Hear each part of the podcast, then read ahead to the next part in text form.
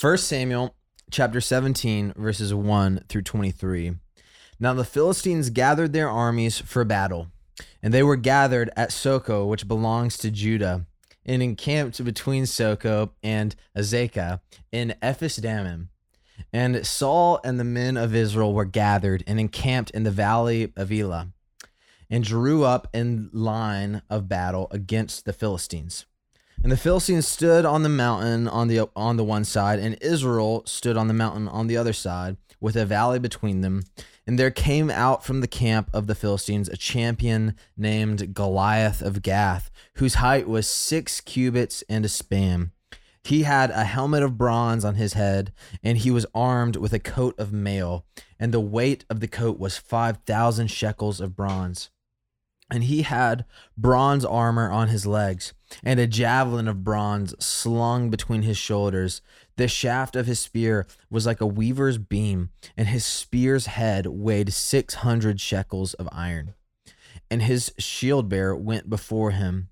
He stood and shouted to the ranks of Israel, Why have you come out to draw up for battle? Am I not a Philistine, and are you not servants of Saul? Choose a man for yourselves and let him come down to me. If he is able to fight with me and kill me, then we will be your servants. But if I prevail against him and kill him, then you shall be our servants and serve us. And the Philistine said, I defy the ranks of Israel this day. Give me a man that we may fight together.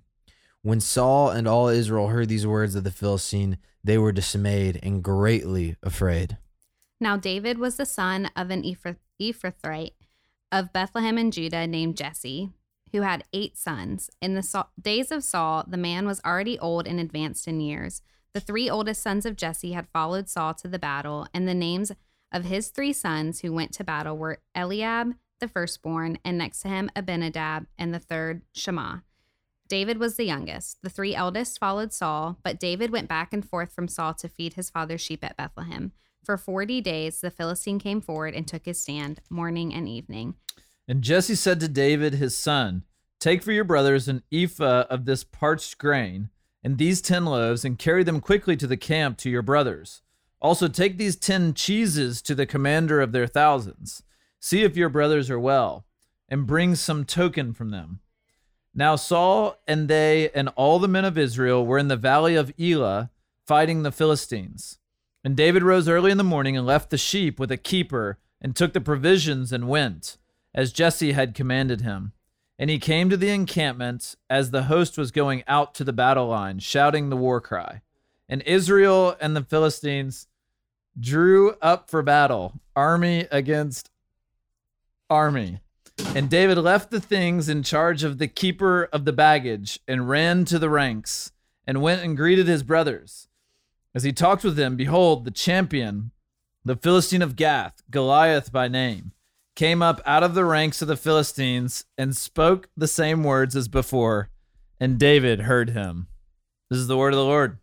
Thanks be to Thanks God. be to God. And thanks be to Graham Thompson for the great background. yeah, yeah. we really appreciate that, Graham. Yeah. He's here. He's in the house. So, uh, okay. So, continuing on the story of David and getting into the quite possibly the most famous story in all the Bible in the Old Testament. Old you got? Testament for sure. Old Testament for sure. I feel Yeah. like Jesus is probably the most famous story in the Bible. I don't know. David and Goliath. It's That's like true. that's true. I could Yeah. I I could be wrong. it depends on what age range you're going This at. is If you're like very Sunday school. Like Yes. I Yeah. remember this. Veggie Tales. Yeah. Yeah. for sure. For Yeah, sure. yeah. We're, we'll, you know, learn most of his theology. I mean, it's probably the most famous. Yeah. That's No, right. So, um, it is a very famous story Yeah. of David kind of, you know, he had already been in the service of Saul, but now you kind of see him like running back and forth between the, you know, the front lines, if you will, going back to help his father. And, but he's got his, his, his brothers that are there kind of in, in the service. Mhm. And, um, and then you have this like crazy monster of a guy Yeah. who Mhm. comes on the scene, this Goliath, and he's challenging the people of God. So, i don't know if you guys have uh, some thoughts on Yeah. the passage. So I think, especially when we're reading stories in the Old Testament, they can feel very removed from like our lives or what we have experienced or seen of the Lord. And so I think a lot of times, especially with the Old Testament, we try to like read ourselves into the story. Yeah. And I think maybe it was Will who, I don't know if you came up with this, Will, or if you heard this I did somewhere. not come up with it. Okay, you heard it somewhere. The term narcigesis Hmm. where you really you try to read yourself into the story and i think when we get into the story of david and goliath that i mean i would say like a lot of non-christians know this story like if you brought up david and goliath they could probably give you like a loose rundown of what happens right and i think we have a tendency to like read ourselves into the story and kind of look at it as like okay i'm david and all of my problems in life are the goliath and like how can i kind of take out those problems. And um, in reality, David is really a type or a figure of Christ Hmm. um, who is defeating the enemies of God and who Hmm. ultimately defeats our sin and defeats death. And um, that's really how we should be looking at this story. And obviously, what we read today is kind of a big setup for the big action of David killing Goliath. Spoiler alert. That's what happens tomorrow. Wow. Mm. Um, but yeah. Wait, Nice. so in seventh grade, hmm when I was on the football team, and my head coach, we were about to play Vestavia Hills High School, Oh, shoot. who had a mean seventh grade Wow. O line and, and D line. What position did you play? Uh,